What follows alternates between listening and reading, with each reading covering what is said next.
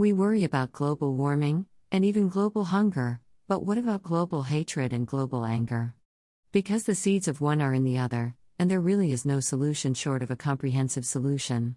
I mean, is there is any real likelihood that global warming could ever be solved without also solving other global problems at the same time? It's not likely.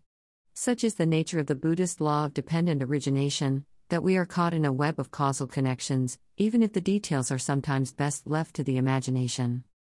Because the Buddha's world was one based largely on perception and introspection, in that order, from the simplest to the most complex, and in which rationality was something radical and revolutionary. But that's exactly what the Buddha attempted, a full 200 years before Aristotle, albeit with mixed results. Because Aristotelian logic is an either slash or between any proposition and its negation. There is no middle option with the law of the excluded middle. But Buddhism is all about that middle option, that sweet spot between extremes.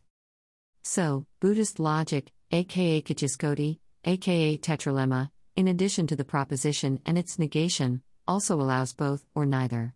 Given such logical options, pure perception is likely to be the more accurate description of reality. And that's what Buddha attempts with the 12 nidanas that comprise the Buddhist law of dependent origination. But words can't accurately describe a law of nature, so the progression from ignorance, formation, consciousness, name and form, etc., may not necessarily make total sense in the particulars what makes perfect sense in general. The Buddhist path of knowledge was deep introspection, which is the best that you can do without science. Einstein was a master of it with his thought experiments. And Plato did much the same with his Socratic dialogues, forerunner to the modern dialectic of Hegel and others. Jesus' parables and the Buddha's sutras accomplish much the same thing, but more in the personal and ethical sphere than in scientific breakthroughs. Einstein's happiest moment and biggest blunder were special relativity and the cosmological constant, respectively.